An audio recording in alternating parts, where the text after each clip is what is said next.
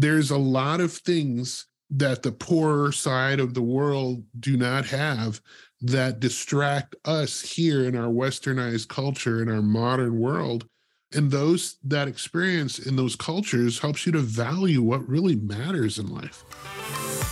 From Spaugh Dameron Tenney, it's the Prosperous Doc Podcast. Real stories, real inspiration, real growth. A show for doctors who are ready to improve their overall wellness in every aspect of life. Now here's your host, Shane Tenney. All right, welcome back to the Prosperous Doc Podcast. I'm Shane Tenney and glad to have you with us today. And I am really excited about the conversation that I'm going to get to have and you're going to get to listen to today. My guest today not only started an unusual path into medicine, but along the way picked up a pretty inspiring worldview. Dr. Carlos Moretta is a board-certified oral and maxillofacial surgeon. He's the current director of undergraduate oral and maxillofacial surgery at Loma Linda University School of Dentistry outside of LA. One of the things you'll hear in his story is his passion for academic medicine because of the ripple effect it can have through the residents to the rest of the globe. Now, throughout his residency, Dr. Moretta went on multiple missions trips, including Nepal, Zambia, Mongolia, the Philippines, Peru, Haiti, Thailand, and Bangladesh. And he's learned through his travels that humanity is more alike than it is different. And as you'll hear from him, if you never leave your backyard, it will become your entire worldview. His desire is to inspire his students, and maybe even you today, to see all patients, especially those in distant lands or who don't look like you, through the loving eyes of our Creator. Dr. Moretta, thanks so much for being with me today on the Prosperous Doc Podcast. Well, thanks for having me. So I'm so excited to just hear about your worldview, the impact that missions have had on you. But since we all have a starting point in our stories, maybe I'll ask you to start there. How did you find your way into dentistry and into oral surgery? So I guess it all started when I, probably late 80s, when I graduated from high school. I don't know if you remember back in the day, it was, the thing to have as a youngster was a beeper. And I had a friend who was a rad tech who had a beeper that was given to him by the hospital for which he worked. And so it wasn't like ours. It was bigger, and it took, I think it was an alphanumeric where you can actually punch in words and things like that. And I saw that and I said, I have to have that. It's silly what motivates a youngster, right? And so he told me, yeah, you know, you should do rad tech. And so he pointed me in the direction of the community college there in Grand Rapids, Michigan. And I ended up not in the rad tech department, but in the dental hygiene department. And so I went up to the lady behind the counter and said, hi, I'm interested in being a student here. And I'd just been out of high school about 6 months, I think. And she said, oh, you want to be a dental hygienist? And I said, absolutely not. I thought this was the rad tech department. So she was like, oh, no, that's down the hall and to the right. And so long story short, you know, she handed me a few brochures. I looked at how much hygienists got paid and the amount of academics behind it. And I said, this is a better deal than rad tech. I can afford my own pager with as a dental hygienist. So I went right back and, you know, applied to the program, got in, and that's how I got into dentistry. Almost by accident. Had you followed the signs and ended up in rad tech, you would have never known how green the grass was on the other side. Absolutely. Absolutely. Yeah. So yeah, I completed that, and I liked what I was doing, and I liked the environment of dentistry. So I just kept taking classes until I was ready to take my DAT, took that, and then got in, and ended up in Loma Linda, California to do my Doctor of Dental Surgery. Excellent. And that is where you began to encounter missions. Yeah. So my first year, I came in kind of with a clinical experience that my classmates didn't have. So I signed up for every mission trip because the school has a very robust service learning program internationally with clinics and hospitals throughout the world that they affiliate with. And And so I was going to take full advantage of this, and the school would often subsidize students to go on these trips. So I said, I'm in. And so I think my first year in dental school, I went on 8 trips down to Mexico, where the university had a clinic in a small town. And at the end of that first year, I went on my first global trip that was pretty far from where we were. And that was in the Amazon in Brazil. And that one was the one where I came back from and I was like, I could do this the rest of my life. And so you have since traveled all over the globe, as I read out some of the places in your introduction. Mm-hmm. Is that all through the service learning organization and efforts at the university, or is there another organization that you have participated with in your missions work? Well, as I moved through dental school, I think the biggest trip I did when I was in dental school was to Brazil. But after that, moving on into residency, I did a research year and an internship year. So that was a total of 6 years after dental school. And it was during those 6 years where I was still there training that I went. And so now, as kind of you got one foot on the faculty, one foot where you're still a student, but you can still supervise because you're now a licensed provider. And so all of the majority, a good number of those mission trips were as a resident that I took students with me. And so now I'm definitely subsidized by the university to take students and give them this experience. And so I guess I'm just curious, because I'm thinking there may be somebody listening to us now that's either in medical school, dental school, residency early in their training.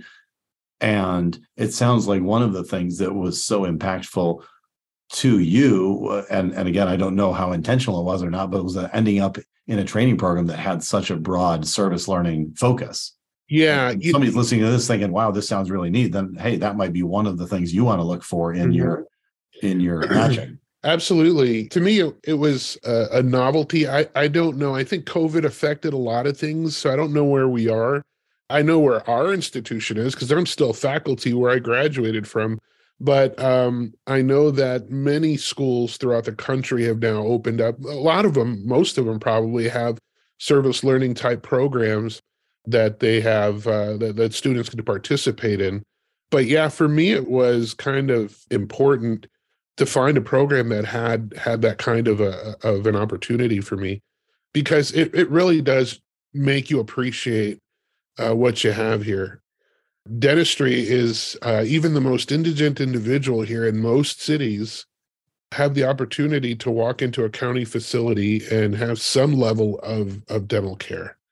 So there is access. It might not be the best. It might not be a clinic in Beverly Hills, but there's access. And when you go and camp it in the middle of a jungle and you take care of a small village somewhere, you know that they don't have access. You know that you are the provider there during the time that you're there. And this is not the end all be all. There's short-term missions is not by far the perfect opportunity or the perfect provision of care that you can do, because there's a lot of pros and cons to short-term missions, but it is an experience that is definitely something that you can add to your CV, your experience, your life's experience that you can tell your grandkids. It's just very enriching to your career. And go back to the I guess maybe the first trip you took, or the first couple of trips you took to Mexico when you were in training. I realize it was a while ago now, but can you remember what was it about those trips that just captured your heart? Well, those trips to Mexico, it's funny because I still remember the very first extraction that I did, and again, there's some things that I have learned that I probably, if I was mentoring students and I took them with me, that I probably wouldn't have, wouldn't repeat what I did. I had blinders on, and I wanted to take out a tooth more than anything. I was a hygienist. I came in with clinical experience, but I wanted to take out a tooth, and so I put on blinders, and my first guy that came in needed a wisdom tooth taken out, and I had no business. I had proper supervision, at least what I thought was a, proper supervision, but not everyone who's licensed is necessarily the best person for the job in dentistry, right? Especially not surgery. So I got into a wisdom tooth that I shouldn't have got into. And 4 hours later, that poor guy is still sitting there with, his best intention, my patient, saying, no, keep going, keep trying to get it out, keep trying to get it out.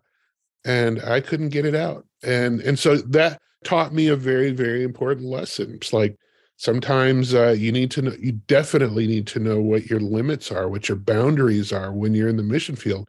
We take an oath that, includes the phrase, I will do no harm, and that's not just for here, for the U.S., it's for wherever you are. It's to do no harm. So it's important to know your boundaries when you're doing that kind of work, because you leave at the end of the trip, and who knows what happens when you leave. And so did that experience impact you when you came back? Were you struck with the impact you'd had on that gentleman's life by relieving him of pain, or were you struck more by the opportunity, the learning opportunity that existed when you were outside of a controlled environment, sterile environment, kind of Western medicine? I think a little of all of that happens. I certainly, when I left that, I left there convicted that I wouldn't get into a situation I couldn't get out of in the future, or at least to prepare an approach, assess better before I get into it. But I also wondered what happened to that guy. Did he end up in some hospital with a post-operative infection in his neck, which is something that I saw, routinely in residency, and patients that either ignore dental care or have dental care and have a post-operative infection or complication, end up in a hospital with these life-threatening infections. So, I always wondered, did I cause that to that man or to that patient? So it certainly affected how I approached the next 7 times that first year that I went out to that clinic. So I was much more careful after that. Since then, you've been all over the globe.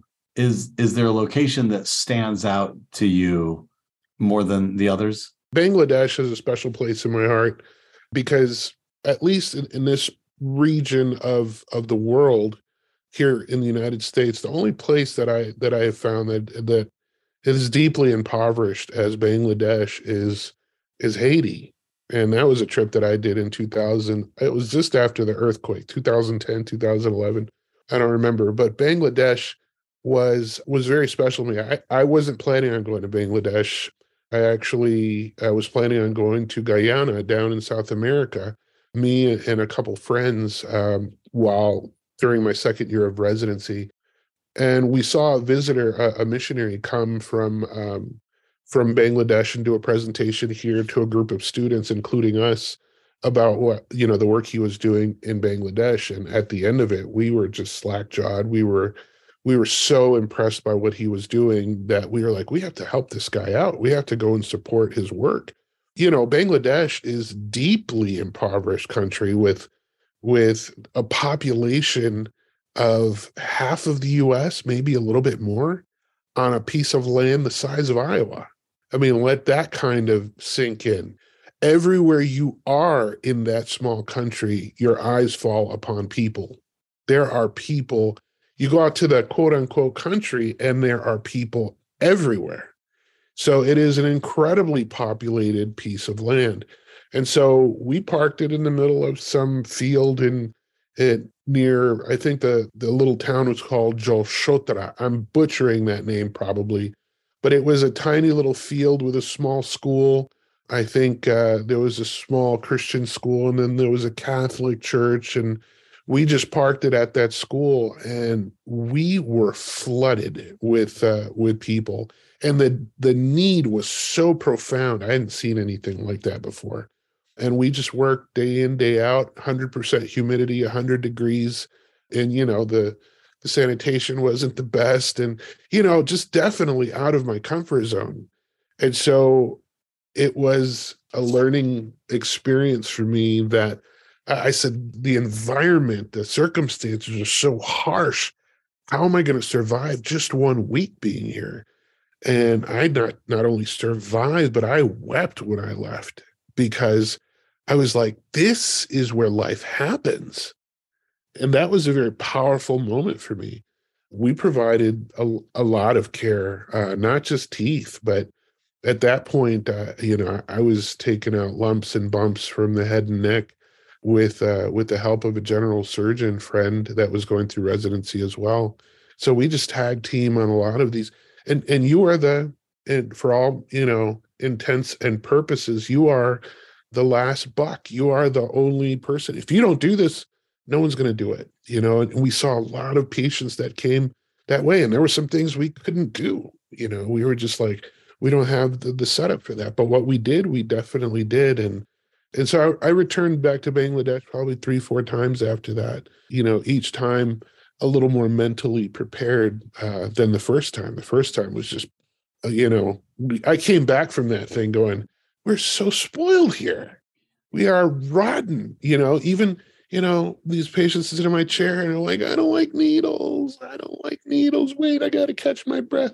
And I think to myself, man, I had a 7-year-old kid run a 5K to get a tooth taken out with me, took a shot like a boss with no parents around, obviously a festering infected tooth, and then, drop down to his knees and touch his forehead and touch my feet to show appreciation, and just kept bowing and bowing. And it was just a very uncomfortable thing, but I appreciated it for what it was. And then you come back here and people are like, I hate what you do. I'm only here because my insurance is running out, blah, blah, blah, just get it over with. And I just think, wow.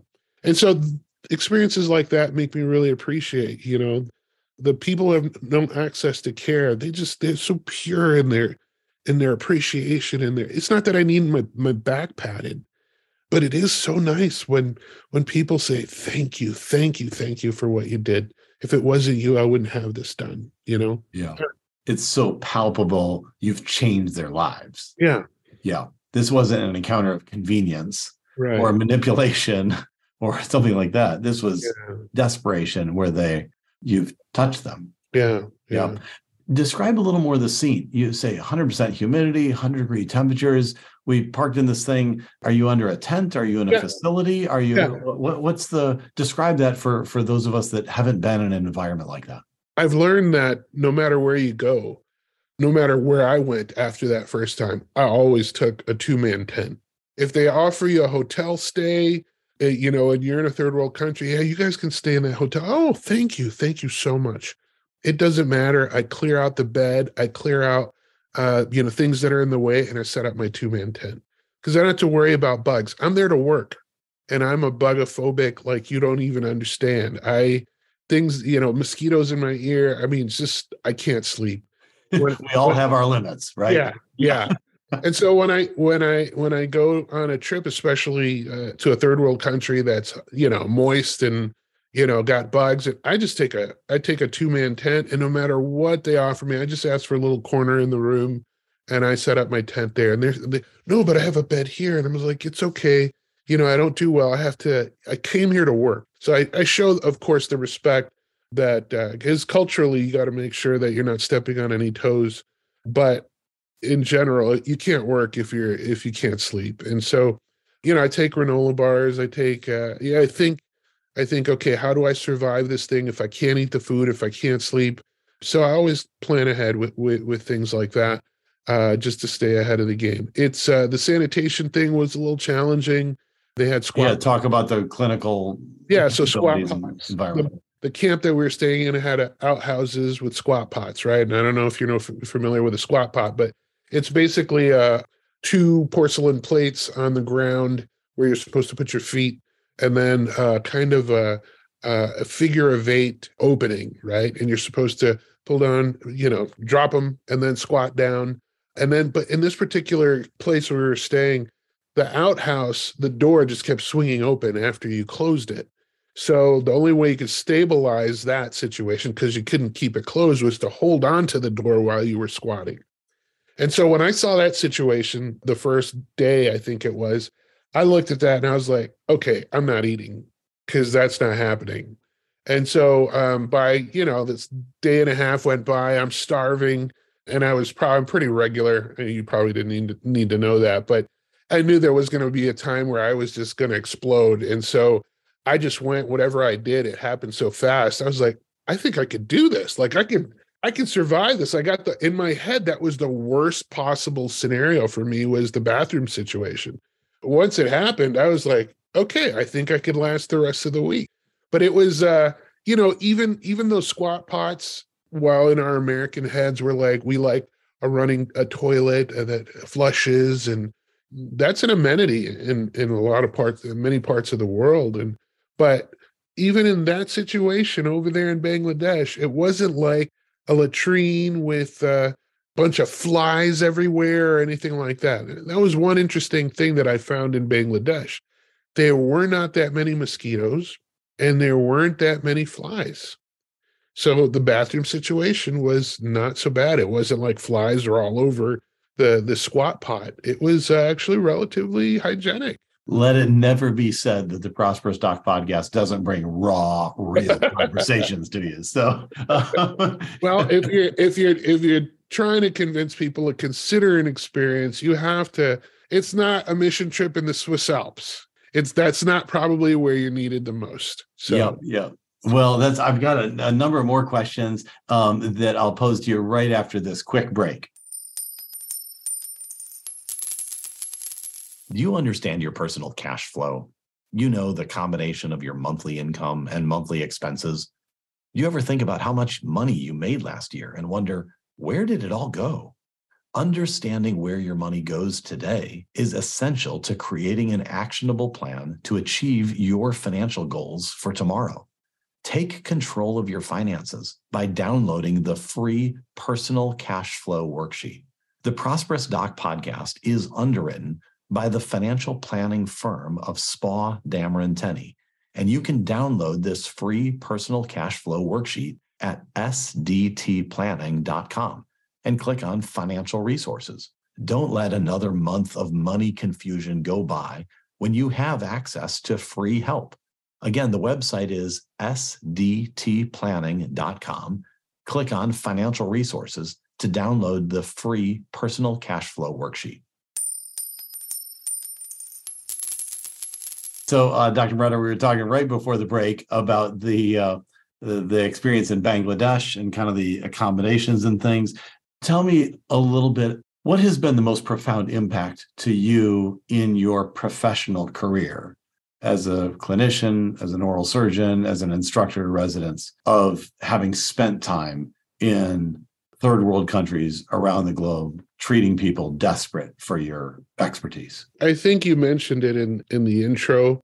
I have found that, you know, as much as we like to identify ourselves as having heritages or cultures that are, you know, that are unique, I have found that quite the contrary exists. We're all human.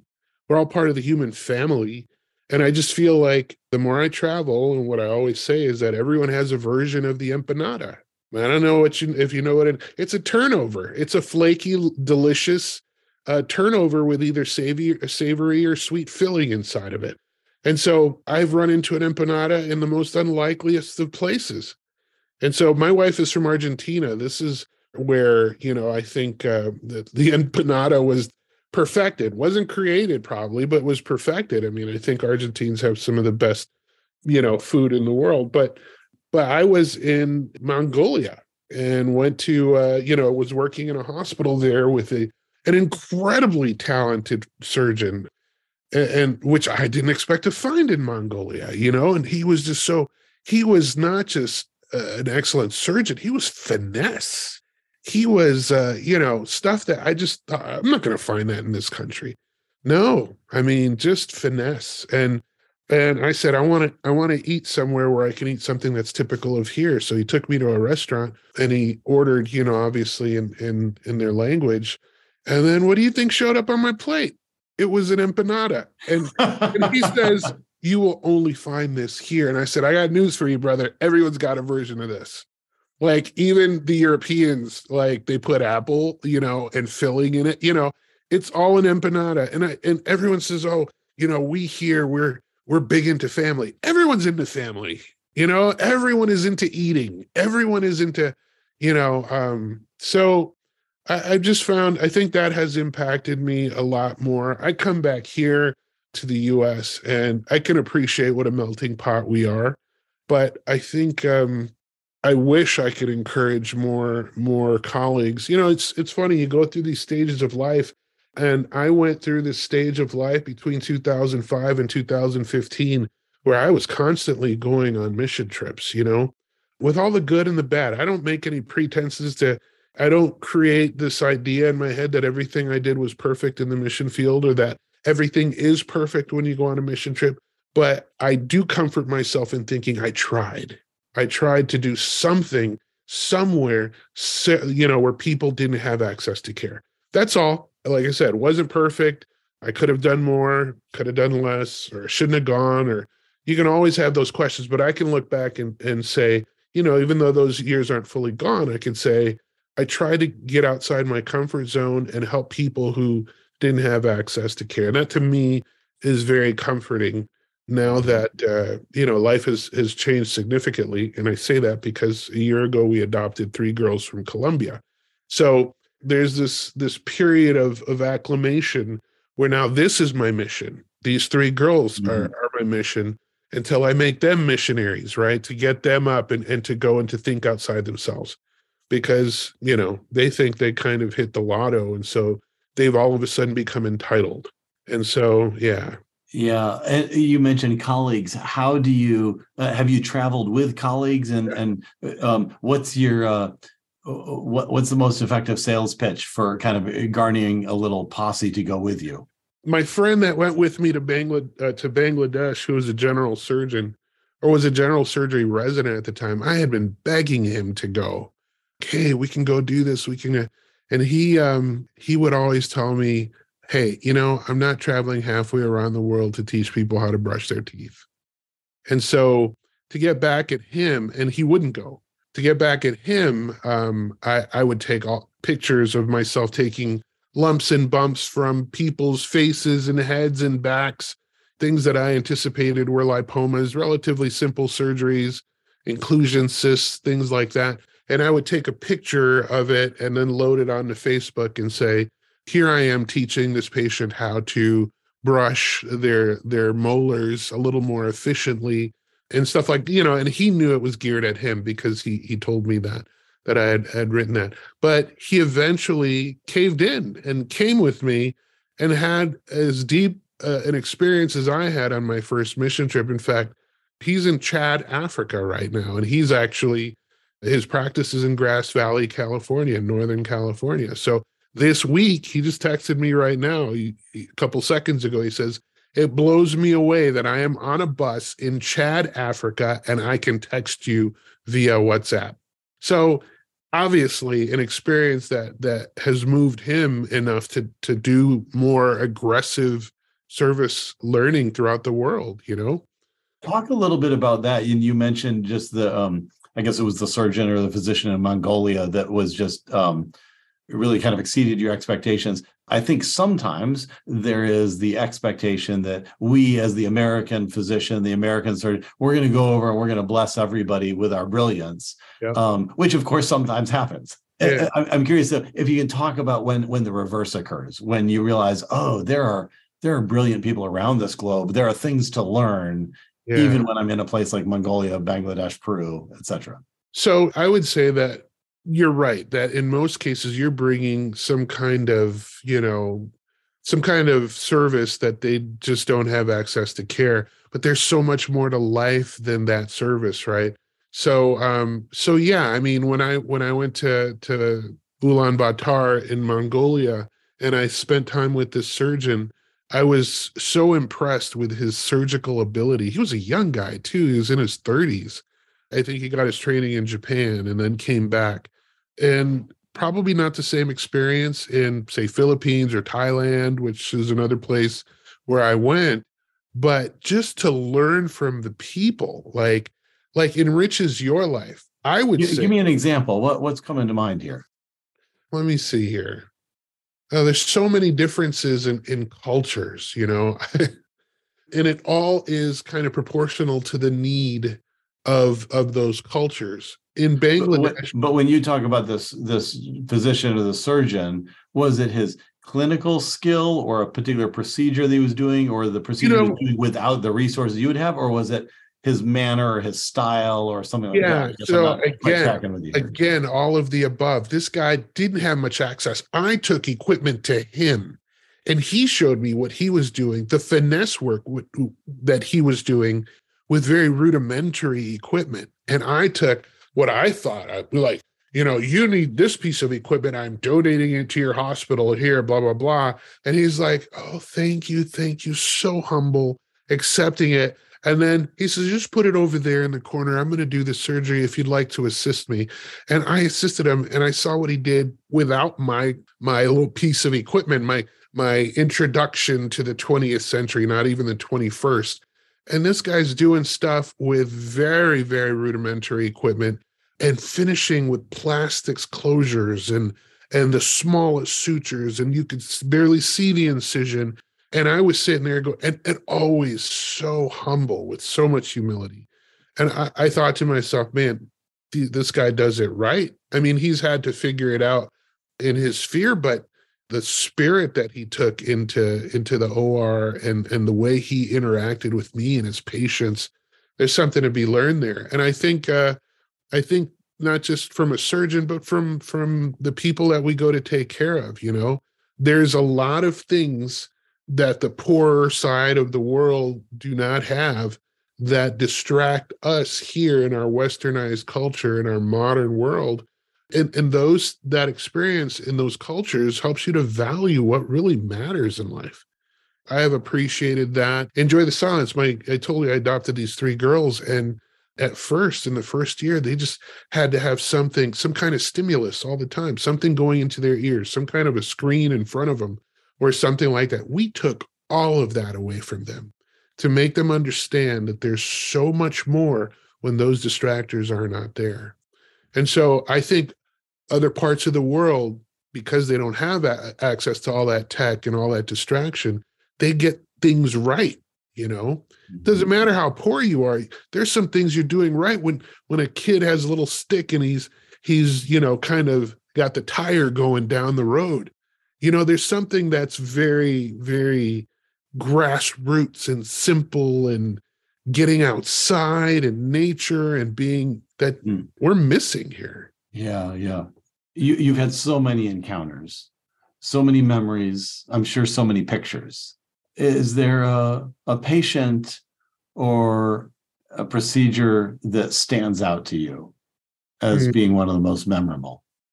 Yeah, well, speaking about things that I shouldn't have got into, that halfway through I had two of them. I had two pretty good sized lipomas.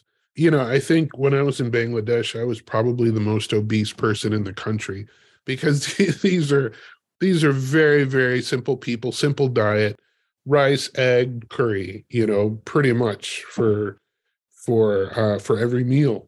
And so when I was there, I worked up a couple of patients. One of them had a big lipoma on the top of his head. It was probably, I don't know, maybe 6 inches in diameter. It was good size. And this gentleman just insisted on me removing it, because it was such a social stigma that he had. It was like a fist that was sitting on top of his head. And I was very hesitant to do that, even though this was the area where head and neck is kind of the area where I work, where I received my training, the bulk of it. But I was hesitant because the day before, a patient had shown up with a lipoma the same size, but it was on his back. And he was skinny. It was like skin, subcutaneous tissue, a little bit of muscle, and ribs, and all within probably half an inch. And so I thought, oh, this can't be too hard. So I got into some trouble. I got into some bleeders, and I thought to myself, how does this thing have so much blood supply? And so eventually got a buddy of mine, an ER physician, to come over and tag team with me. We controlled the bleeding, but man, I had what we call a code brown in residency, right? or even now. Code Brown, I think, speaks for itself. But after that experience, the next day, this guy shows up with this big knot on his head. And so I went back and I fell down and on my knees and I said, God, we don't want to, I prayed, I said, we don't want to do harm. We don't want to, defeat the purpose of helping people out. And these people, mind you, I've never had anyone that I know of die, at least while I was in the mission field. It is very possible and a very honest reality that people can die from what you did in the mission field and left, and you'll never know about it, right? So I prayed and I said, I don't know if I should take care of this gentleman, this patient, especially after what happened yesterday. But, and so I sent the patient away. I said, you come back tomorrow and I'll have a decision for you. And that morning, I wish I could say God spoke to me, or, like people say, oh, I feel like God. I woke up that morning, I looked at the patient and I said, well, I don't know what I'm getting. I know what I'm getting myself into, but walk with me, Lord, and, be my hands. And that one was a very clean hemostatic surgery. I removed that thing under local anesthesia, like things that wouldn't happen here in the United States in a large sense, because we just have different expectations of what surgery should be in many instances. And this patient, I have a picture of this patient head on, just a face shot, while I am neck deep in his head. I was working, right? And, I got my incisions. I got this tumor that I'm fleshing out. It's just a lipoma, not anything too complicated. But yeah, and that picture just stays in my mind of this gentleman who also dropped down, touched his forehead, touched my feet, and a very, a show of appreciation that made me uncomfortable. But you had to stay there and let them express themselves, because that's the only thing that they can do to pay you, so to speak. It was a very humbling experience. So again, that experience helped me to realize that, having a Code Brown in the mission field is not like having a Code Brown in the OR here, where I go every week. Here there's a lot of support and a lot of equipment and a lot of teams, a multidisciplinary approach. But in the mission field, it's a very close walk between you and your God when you're taking care of these people. Yeah. For someone who's listening and thinking, wow, I've thought about this before and I really need to put this on my list to get done. Or maybe I haven't thought about this before, but I feel inspired. Where would you start? Where would you suggest somebody start if they would like to do some service work overseas? If you're a physician, probably have a few more opportunity. Well, maybe not a few. Well, I think that the best place to start is find a medical school near you or a dental school near you. Find the closest one. Become an adjunct faculty. I don't think that the requirements are long or protracted. I think your willingness is certainly appreciated by faculty.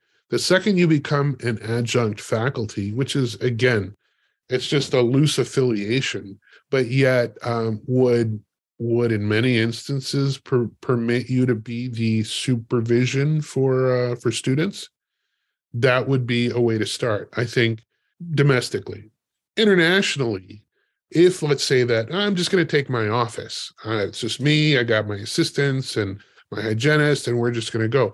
The best way to do that is to have boots on the ground somewhere else. I mean, you're not trying to reinvent the wheel yourself. So it's always good to work with an organization, an agency, a nonprofit, a church, someone that has already, and if you're a churchgoer, maybe your church or your denomination has a clinic that they affiliate with in such and such a place. I think to work it into your schedule as a provider and bringing your staff with you broadens their experience, makes them appreciative of what they have when they come back. It's a win-win for everyone, assuming that you have a good, but what I wouldn't do is just show up someplace and think that you're going to be a blessing with no preparation, obviously. It has to be, a good mission trip merits a good 6 months to a year of preparation, so that when you get there, everything flows smoothly and you can help the most people. Are there any particular organizations, at least in the dental field, that you have some affinity for? There are a ton. I mean, you can literally go to ADA, to the American Dental Association website. There's a few Christian, there's an organization called Amen online, amensta.org. There's Mission of Mercy. There's, I think each dental society in each state, right? The California Dental Society, the Michigan Dental Association, the, all of them have an affiliate for missions, either domestically or internationally. And I think that's a good way to start. Excellent. Excellent. Carlos, I'm so grateful to just hear your story and for you to make the time to share it with us. And as we wrap up, I am just aware of the fact that you and your career have just moved through so many neat places. And I'm wondering who comes to your mind that has contributed so much, or who do you see as being so impactful in helping you get to where you are today? The doctor that I mentioned that has his practice in Grass Valley, and where he's a little bit younger than I am, actually, but he's in Chad, Africa right now. And he has 3 or 4 kids that he had. There were difficult pregnancies and things like that. And for him to be in Chad, Africa right now, he's the one that had to twist his arm to come to Bangladesh. What's his name? His name is Dr. Steve Waterbrook. Okay. So Steve Waterbrook, he's in Chad, Africa right now. And the mere fact that he is there, I've really appreciated his friendship because, through his practice and my practice on this stateside, we're always wrestling with how we can bring more meaning into our practice. So we have always known that global missions is something that just enriches your experience. And so I appreciate my friendship with him. And I'm just tickled to death that he's in Africa this week, because that's a brave one that he's on. It's tantamount to my Bangladesh trip. And he's taking little ones with him. And there's malaria there. And we both have friends that have lost children in Chad, Africa, to malaria. And so it's a brave move to do something like that. I'm not recommending it necessarily to everyone. Start small, baby steps before you go big. Someone else there was someone that crossed my mind. I'll give a shout out to Ken Pearson, who is a dentist in Visalia, California. He ran a clinic in Saipan down in the South Pacific for 15 years and graduated from dental school, got married, and went down, to this island to run a clinic and stayed there for 15 years. And when I went to visit him, it was one of the most modern clinics I'd ever been in. He brought this thing up to digital. I mean, just really impressive technology there in that small island. And he is an inspiration to me as well. And one more, Paul Yu. Paul Yu and his wife, Paul Yu, dentist.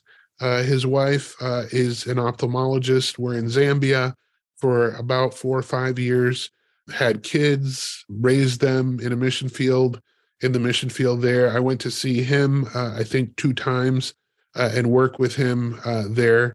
And just an inspiration, and there were highs and lows. And yet I'm sure none of them would regret the experience that they had in the mission field that they bring with them the rest of their lives.